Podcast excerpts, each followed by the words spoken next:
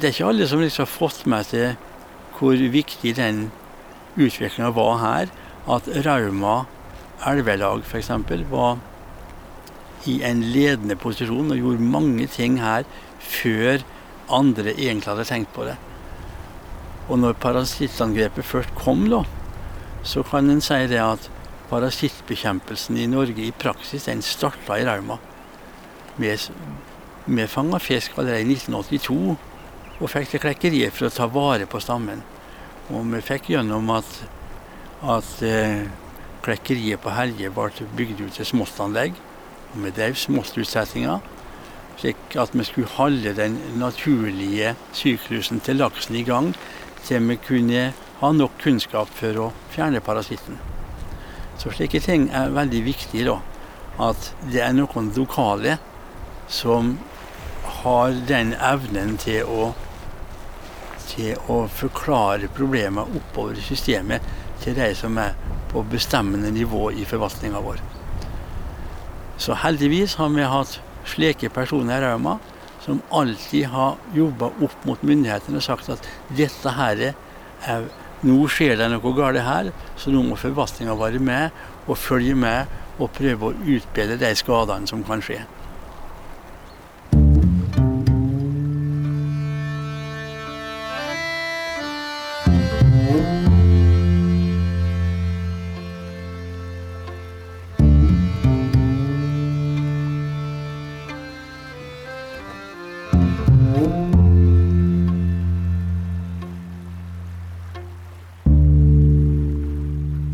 Etter utbygginga av Grytten-anlegget så måtte Statkraft kompensere for reguleringa og satt ut fisk i Raumaelv. Og dette skulle vise seg å bli en av de virkelig store truslene for laksestammen. Hva skjedde her? Ja, da tenker, da tenker du på Gyrodactylus salaris. Ja, jeg gjør det. Ja. Den forferdelige lakseparasitten som ble innført til Norge fra Sverige midt på 70-tallet. Og det var forløperen for oppdrettsnæringa, som ønska å ta inn gener fra svensk laks og ha dem inn i systemet. De ønska å finne en ideal laks for oppdrett, altså en laks som vokser fort, og så blir sendt kjønnsmoden. Hvorfor, hvorfor den svenske laksen? Ja, det er et godt spørsmål. Jeg hadde samla inn mange stammer i Norge, men så tenkte jeg det kanskje kan være noen gode gener i Sverige òg, som godt kunne tenkes å ta inn. Og som tenkt, så gjort. Så de søkte om å få importtillatelse for svensk laks. Og det fikk de til forskningsstasjonen på Sunndalsøra. Men de hadde to betingelser. Den første var at fisken som kom, skulle være så stor at den tålte å bli satt i saltvann ved ankomsten. Saltvann er en veldig god renselsesmetode. Og de skulle holde fisken i det anlegget, han skulle ikke ut derifra. Det kom iallfall fire-fem transporter med fisk ifra Sverige. Og de hadde hatt Gyrodactylus i vassdragene sine i lang, lang tid. Og der så det ut som det var en viss balanse mellom parasitten og laksen. Så det var ikke regna for å være noe veldig spesielt problem. Men så kom det inn til Norge, ble med inn på forskningsstasjonen. Og det er jo oppdaga at de hadde gyrodactylus. Men det holdt den i sjakk ved formalinbehandlinga, slo ned oppblomstringa. Og tenkte slik at den ville ikke være noe problem i vill tilstand, så de solgte fisk derifra for å skaffe penger til den drifta de hadde der. Og i den sammenhengen, da var det ikke krav om stedegen stamme ved fiskeutsettinga. Så når kraftprodusentene da hadde regulert elver, så kunne de kjøpe smolt på Sunndalsøra og sette ut. Og det gjorde det gjorde de i altså Gryten, Den gang het det NVE Statskraftverkene. Så når de hadde fått et pålegg fra skjønnsretten om å sette ut laksunger i Glutra og noen i Rauma. Så gikk de på Sundersøra, kjøpte lakseunger og satte dem ut. Og så fikk de med seg parasitten. Så den ble med sikkerhet satt ut på infiserte fiskeunger i Glutra. Og så spredde den seg gjennom brakkvannet og kom til Rauma. Iallfall iallfall var ei utsetting i Glutra så sent som i 78. Og i 1980 ble parasitten oppdaga i Rauma, da, på to fiskeunger.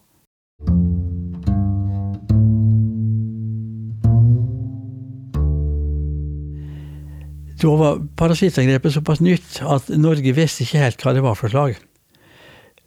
Gyrodactylus ble oppdaga første gang i 1975 i Lakseelva i misvær.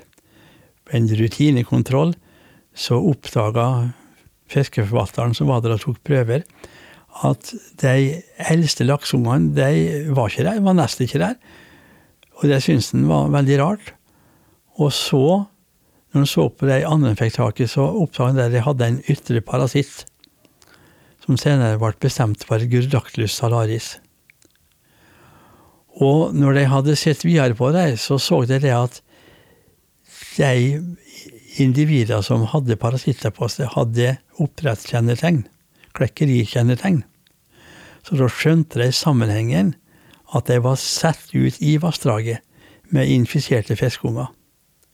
Så det var begynnelsen på parasittoppdagelsen og parasittbekjempelsen i Norge. Men i første åra så hadde jeg jo liten kunnskap om det. Så det neste steget var da å undersøke ja, hvor hen finnes denne parasitten. Og i, på bakgrunn av slike undersøkelser ble den oppdaga i Rauma da, i 1980. Hvorfor er denne parasitten så farlig? Ja, Det er egentlig et litt godt spørsmål. For det er vanligvis slik i naturen at en parasitt han vil ikke ta livet av verten sin. Men vi har en del slike tilfeller vet du, rundt om at når du blir nyintrodusert, når du kommer til et område der du ikke har vært før, så er det noe motstoff som ikke fins. Og det, konsekvensene blir mer dramatiske. Så det som vi opplevde her i Norge, da, var at det ble veldig stor dødelighet på, fisk, på lakseungene når parasitten kom. Faktisk så dreier det seg opp mot en ja, over 95% dødelighet. Enda høyere. Og når dødeligheten blir så stor, så greier ikke fisken seg. Da bukker den lokale stammen under hvis det ikke blir gjort tiltak. Han antar da at parasitten har vært mye lenger i Sverige, kanskje tusenvis av år, og at du da over en så lang periode har bygd opp en form for sameksistens mellom parasitten og lakseungene, slik at det er langt flere som overlever. Så det å komme bort til dette begrepet med motstandsdyktighet, eller resistens, da Den resistansen er et eller annet sted på den skalaen. Men i Norge så var det ingenting som tyda på at fisken ble mer motstandsdyktig, at det var flere som overlevde. Vi hadde samme dramatiske utviklinga i alle elver som fikk parasitten. Så her ble det tenkt slik at eneste muligheten i Norge er å fjerne parasitten. For den vil spre seg og spre seg, og til slutt vil den true all norsk laks. Men hvis den hadde latt parasitten leve sammen med norske laksen i, som du sier, kanskje han har vært 1000 år i Sverige, kunne han ha gjort det med den norske laksestammen, og så hadde den nå blitt motstandsdyktig? Ja, kanskje hvis du hadde gått et par tusen år tilbake, da det, var, da det var veldig liten menneskelig påvirkning. Hvis alle naturlige prosesser kunne ga sin gang over veldig lang tid, der er svaret på det er ja. Men i Norge så hadde vi jo, jeg har nevnt kraftutbygging som en påvirkning. Vi har alle mulige andre inngrep, og vi har fiske, ikke minst i sjøfasen. Så hvis du skulle tenke deg en slik prosess, da måtte all fiske alt fiske måtte opphøre. Vet, En laksegenerasjon er fem år i gjennomsnitt, kan du si. Og for en naturlig utvikling så sier biologene at 100 generasjoner det er ingen lang tid i naturen. Altså fort 500 år. Så de sa det at en slik tankegang er så usikker at den vil ikke gå inn på å anbefale. Vi tror heller må være riktig å prøve å fjerne parasitten før den har spredd seg til for mange elver. Så det ble den norske strategien. Etter hvert så sa jo Stortinget hvert år i proposisjon nummer én i statsbudsjettet, det bevilga penger, slik at parasitten skulle bli utrydda fra Norge i alle områder der det var mulig. Så det var, det var målet for norsk forvaltning.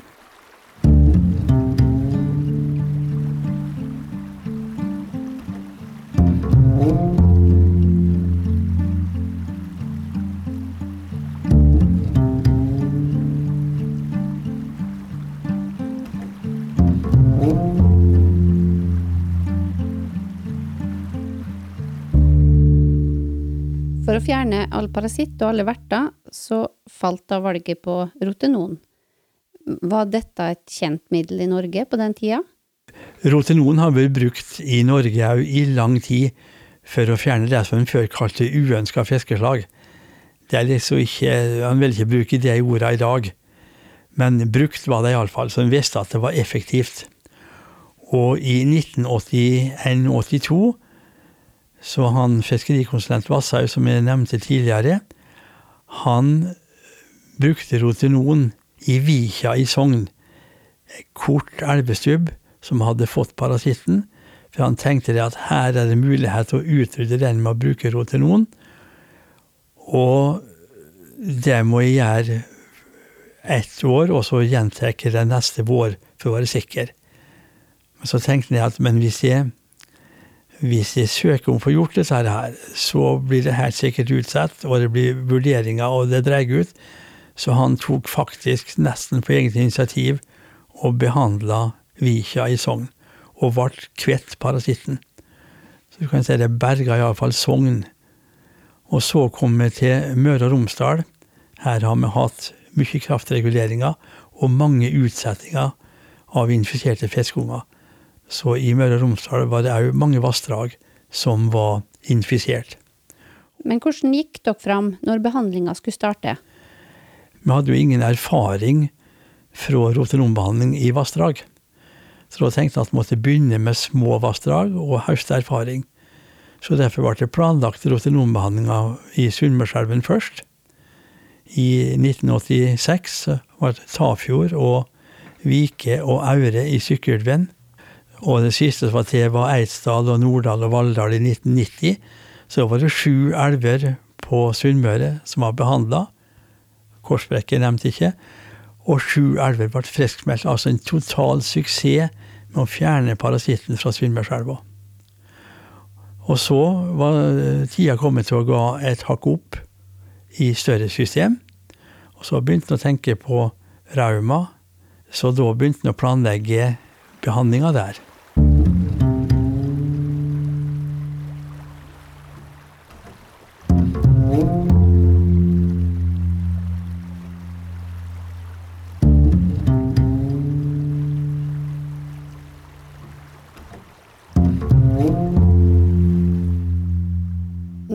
Vidar, var jo med på den første behandlinga. Kan ikke du fortelle oss litt om det? Um, den gangen så var det små Det var små ressurser. Han måtte planlegge så stramt som mulig. Det var ikke noe gap. Det var ikke noen Rolls-Royce-modell som ble planlagt. Så når han kom til Rauma, det var jo ei stor behandling da i 1993, stort prosjekt, så ble den gjennomført og alt så ut til å gå bra. Steinkjer-vassdraga var behandla på samme tid. Isaglutra ble friskmeldt i i år 2000. Måna ble friskmeldt. Men høsten 96, når siste prøveserien skulle bli til for å friskmelde Rauma, da var parasitten plutselig kommet tilbake. Og det var naturligvis et utrolig slag så så loven ut, og plutselig var parasitten der igjen. Og så måtte vi begynne på nytt igjen. Og så kom vi tilbake i Steinkjer. Samme tilbakefallet der. Og så øh, hadde han prøvd seg på Lærdal i tillegg. Òg med tilbakefall. Så var det somme som tenkte det at nei, her måtte være, her var det metoden som var feil. Ikke gjennomføringa, men metoden. Så alle gikk i tenkeboksen. Og det ble laga mange teorier, annet harreteorien i Rauma var veldig framtredende. Altså det harre i Lesjaskogsvatnet som, eh, som eh, kommer ned i Rauma, da. Og tenkte kanskje det at den den typen gurraktus som er på harren, kunne smitte over på laksen i Rauma. Så det ble gjort undersøkelser og prøver. Det viser seg at de to parasitttypene er så like at det er veldig vanskelig å skille helt sikkert mellom dem. Så den var ikke helt sikker. Men så var det noen som fant ut der at det er, det er harr i Alta òg. Der hadde aldri vært parasitter. Så hvis vi finner den vanlige hvis vi finner den vanlige harrgyroen i Alta, så smitter ikke den over på laksen. Og det viste seg halve stikk. Det var den vanlige harrgyroen var på harren i Alta, men den smitta ikke over på laksen. Så da følte jeg seg mer sikker på at det var gjennomføringa av rotenombehandlingene som ikke var god nok.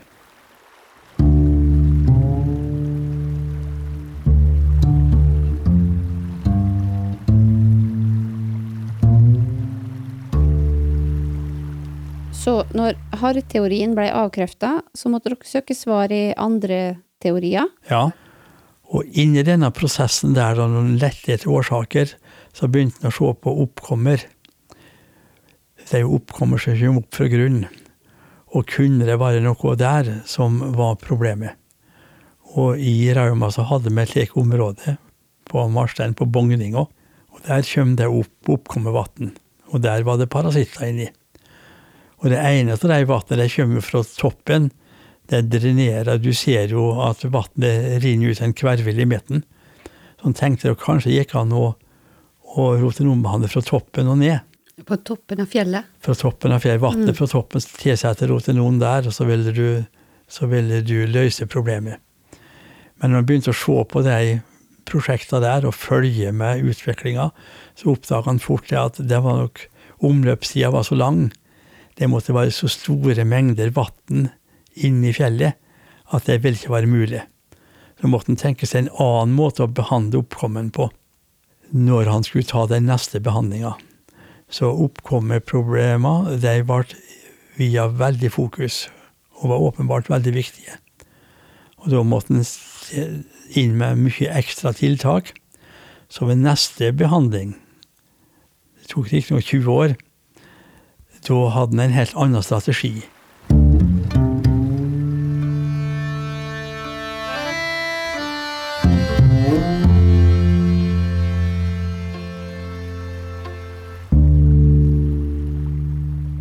Fra første behandling i 93 og fram til ny runde i 2013, så ble det jo gjort erfaringer med rotenon i mange andre elver rundt om. Men hva fant de ut at fungerte? Ja, forbedringene med rotenombehandlinga kom til at kanskje det enkleste grepet du kunne gjøre, var å behandle vassdraget to år etter en annen. For da tenkte jeg det at hvis du greier å unnslippe behandlinga én gang, og gjøre det to år etter en annen, den sjansen ville statistisk sett være veldig liten. Så det ble da modellen for Rauma kom så langt i 13 og 14. Ja, Så, så beslutninga for Rauma det falt på rotenon? Ja. Men i tida før den avgjørelsen, så var det jo andre metoder som blei lansert og testa? Ja da. Naturlig nok, når, når det blir en bred debatt om ting, så er, det, så er det forskjellige løsninger som blir vurdert. Altså, rotenombehandling, der er poenget at alle individ som kan være verter før parasitten, må fjernes. Og det kan jo da se brutalt ut, naturligvis. At du, du ut alt liv som er der. Men på forhånd har du jo da til inn i klekkeri. Du har jo system for å ta vare på de stammen som da er der. Mens ved f.eks. ved aluminiumsbehandling så var strategien det at du skulle fjerne parasitten og ikke verten. Og det hørtes jo veldig, hørtes jo veldig enkelt ut for veldig mange. Men etter hvert som begynte å utprøve den metoden, her, så viste seg at det var, det det var ikke så enkelt som en trodde. Og metoden kan ikke brukes i stillestående vann. Så ved stillestående vann og side, sideliggende vann måtte en fremdeles bruke rotenon. Så det ble en kombinasjonsmetode. da. Og så var det Lærdal som ble hovedarena for utprøving av aluminiumsmetoden. Og etter fem behandlinger i perioden 2005 til 2012, så lykkes det til slutt med å fjerne parasitten med aluminiumsmetoden. Men det brukte fremdeles rotenon i sideliggende vann. Ja, det var det nevnt også, det er ikke noe tvil om det. Så så det veldig bra ut i Lærdal. Den var friskmeldt i 2017. Reetableringa så veldig bra ut. Men det, de fikk ikke samme gode tilslaget, så en så det at antallet laksunger som vokste opp, var ikke så bra som en hadde håpa. Det kom færre store laks tilbake.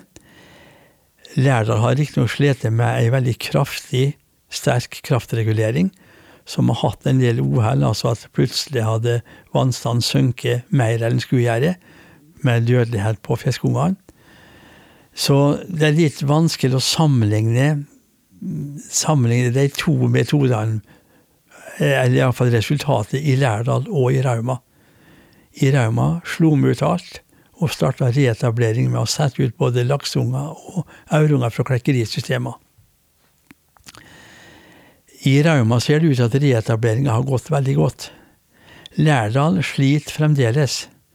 Og faktisk nå, ved, siste, ved den reguleringa av laksefisket som er kommet nå, så er det foreslått å stenge Lærdalselva for laksefiske de fem neste åra.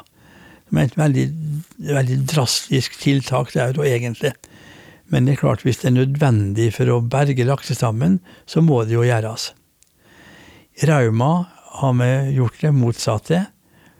Der har tilbakekomsten dobla seg hvert år de tre siste åra. Så i Rauma ser det ut til at utviklinga er helt annen og veldig mye mer positiv.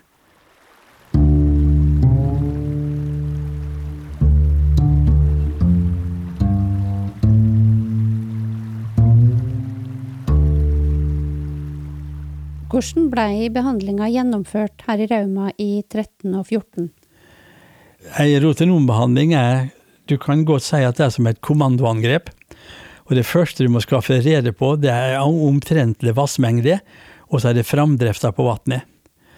Så tenker du deg et behandlingstidspunkt da du skal ha ei vassføring som ikke er for lita, for det er ikke noe poeng, som skal bare slik at vannet renner godt.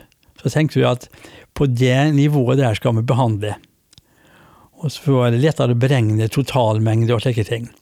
Og så kartlegger du framdrifta på vannet, så du vet så noenlunde hvor fort det går nedover. Og så starta du på toppen, da. Så drar du ut ei propp med rotenon, kanskje tilsetter rotenon i seks eller åtte timer.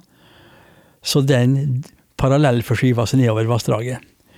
Og når hovedvassdraget er fullt av rotenon, så behandler du sidebekkene. Da har du bekkelag som behandler samtidig, slik at om fisken skulle ane at her er noe muffens og prøve å stikke av, så er det ikke noen mulighet. Han kan stikke av fra sideelva, men nå kommer han ut i hovedelva, og er det like ille. Og så forflytter dette seg nedover. Så behandler du mens det er lyst, og når kvelden kommer, så kan du ikke drive rotenombehandling. Så da begynner du på at neste morgen går du litt oppover fra der du stoppa, og begynner på nytt igjen. Så slik som for Rauma sin del, og så brukte vi tre dager på behandlinga. Og det vil da si at nederste del er behandla tre ganger. Øverste del én gang, ikke sant? midterste to, og nederste del tre ganger. Så det er egentlig et veldig godt system. Og så har du, som vi sier, de andre lagene som er innpassa og gjør en definert oppgave innenfor et bestemt område, innenfor et bestemt tidsrom. Og da er det slik at da er ikke et slikt system er ikke bare det svakeste leddet. Så det, da, må du, da må folk drilles og forstå det. Du har kanskje teknisk utstyr som skal flyttes. Du skal flytte utdoseringa til et annet sted. Veldig fort, Kanskje, kanskje mister du en reservedel, kanskje mister du en del. da. Ikke sant? Du skal sammen, sette sammen koblinger. Nå må du alltid ha reservedeler. Og du må alltid ha i bakhånd en spesialgruppe med folk som er trena på alle operasjoner, som kan sendes dit det eventuelt er problem. Ja, det kan være nok til at, at en i et mannskapslag virker foten. Så svekker det det laget. Da må du ha en ny en du kan sende inn på kort varsel, som er trena til å gjøre den jobben. Så altså et rotenombehandling er som et kommandoangrep. Så vi, for å illustrere mer, da, nå hadde vi flere båtlag ved siste behandlinga, men da var det vel en ja, knapt 100 personer er under kommando i felten da, i Rauma ved slik behandling. Og nå ved siste behandling var jo kommunikasjonsmulighetene mye større enn sist. Så ved behandlinga i 93 da måtte Forsvaret komme og legge opp linkstasjoner, slik at alle hadde samband med hverandre. Og Det var en stor prosess da i 1993 før alle hadde mobiltelefoner og, og, og, og gode interne gode, gode internkommunikasjon. Så det er, stort, det er, et stort apparat. Og så skal du i tillegg til den behandlende gjengen, så har du de som skal plukke opp fisk. Plukke dødfisk, f.eks.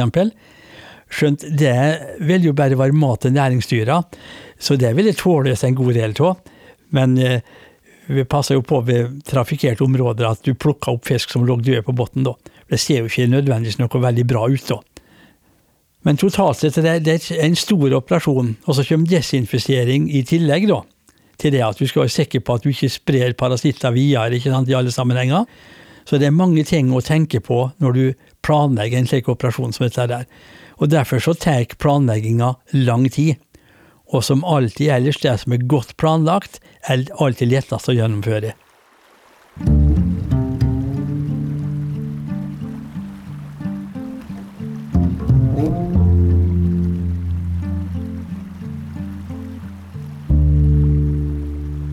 I, I forhold til eh, behandlinga i 2013 og 2014, eh, så, var det stor forskjell? Var det mye laks i 13, og sikkert mye mindre i 14? Ja, det stemmer. Det var, skjønt det var ikke all verdens med laks i, i 93 heller, da. For uh, elva har jo vært infisert siden i 1980. Og det dramatiske fallet i fangst kom i 1985. Så systemet var jo kjørt ned allerede. Men vi så det særlig nå i, særlig nå i uh, 13 og 14.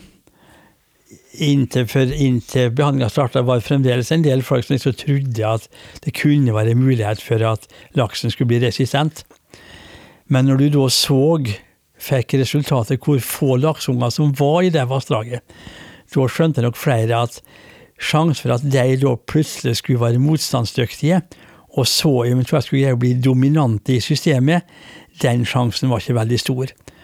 Så liksom dette der med at, at tinga skulle ordne seg sjøl, det, det, er ikke så mange som har nevnt på etter, når de så hvor langt ned systemet var kjørt. Og etter behandlinga i 2014 så har det jo elva vært under nøye oppsyn. Ja. Og med over, litt overvåkningsfiske og Ja. Da starta med rognutlegging våren 2015, og plommesekk og eh, ettårige lakseunger som vi setter alle, alle sorter de to første åra, for å få systemet raskt i gang Altså.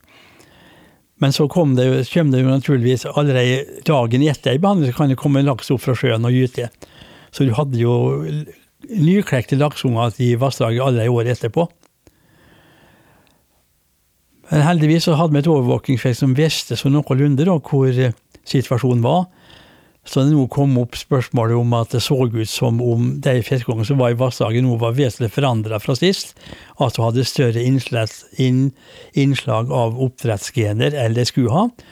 Så kan en god del der forklares ut fra den situasjonen som var at elva var jo åpen for oppvandring av både oppdrettslaks og annen type laks slik at de første åra vil du uunngåelig ha et innslag av fremmede gener.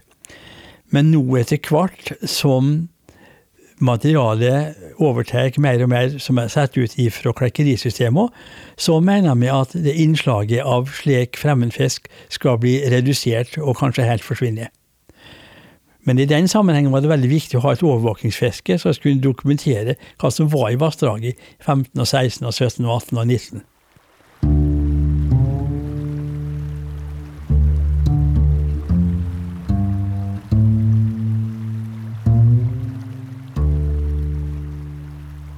2019 ble Rauma friskmeldt. Og da er det 40 år lang kamp. Ja. Hvordan har det vært å stå i den jobben og den kampen, eh, Vidar? Det er klart, når vi begynte med gyrobekjempelsen med å fange de første stamlaksene i 1982, og så øke på utover og forberede oss på behandling. Hadde vi da forstått at vi skulle holde på så lenge som vi gjorde, så kan det hende det ble på en litt annen måte. Men vi tenkte jo da at dette her, her det var Vi tenkte at det må gå an å få gjort noe med dette her. Så det må være fokuset nå. Få vekk parasitten. Alt annet er underordna. Så det er det vi skal tenke på, og det vi skal prøve å gjennomføre. Og når du da starter på en slik, en slik tankerekke, og så tenker du det at, eh, at andre problem som måtte dukke opp, de skal vi løse. Det er ikke noe som skal stoppes i den, i den eh, tanken at parasitten skal vekk. Kombinert med et brennende ønske om at dette må gå bra, så er det ei veldig god drivkraft. Men det er klart at når det tar så lang tid, og det er så mange tilbakeslag, så er det av og til du liksom tenker som så at nei, dette her er bare å gi opp. Men heldigvis så er folk ofte slik at når du har tenkt at nå, nå gir du opp, så summer du det litt mer, og så viser det seg at du har mer krefter, og du har mer pågangsmot til å fortsette. Så heldigvis så ble det aldri noen, noen tankegang med oss at vi skulle gi opp, at vi skulle bare la gå vekk fra dette her. Så vi greide å gjennomføre det. Men det var langt, og det var sekt, og det var mange og lange motbakker.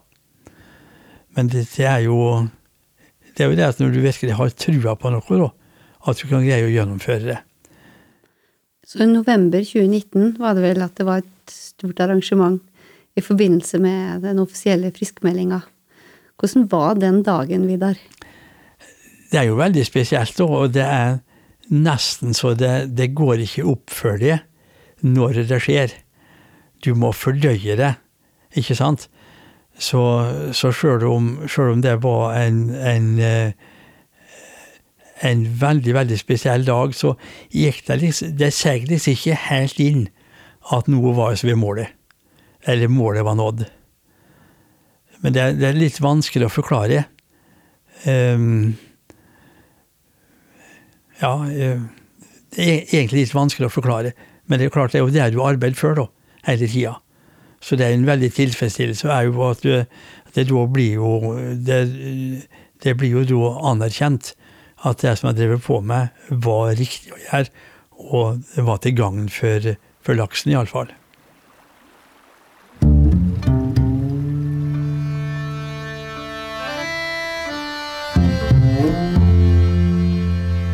Du har hørt podkasten Rauma elv Produsert av Anunatak og Trombasynt for Rauma elveeierlag.